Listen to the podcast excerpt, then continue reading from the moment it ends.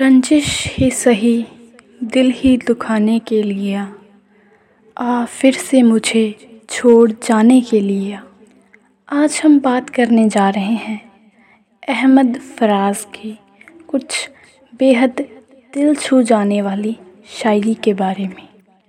जो गैर थे, वो इसी बात पर हमारे हुए कि हमसे दोस्त बहुत बेखबर हमारे हुए। कौन देता है उम्र भर सहारा फराज? लोग जनाजों में भी कंधे बदलते रहते हैं। मेरे सब्र की इंतहा क्यों पूछते हो फराज? वो मेरे सामने रो रहा है किसी और के लिए, जो कभी हर रोज़ मिला करते थे फराज। अब वो चेहरे तो अब ख्वाबो ख्याल हो गए। अब मायूस क्यों हो? उसकी बेवफाई पे फराज।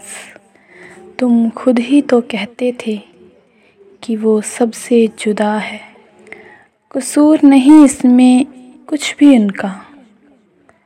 हमारी चाहत ही इतनी थी कि उन्हें गुरूर आ गया। ज़िंदगी से यही गिला है मुझे।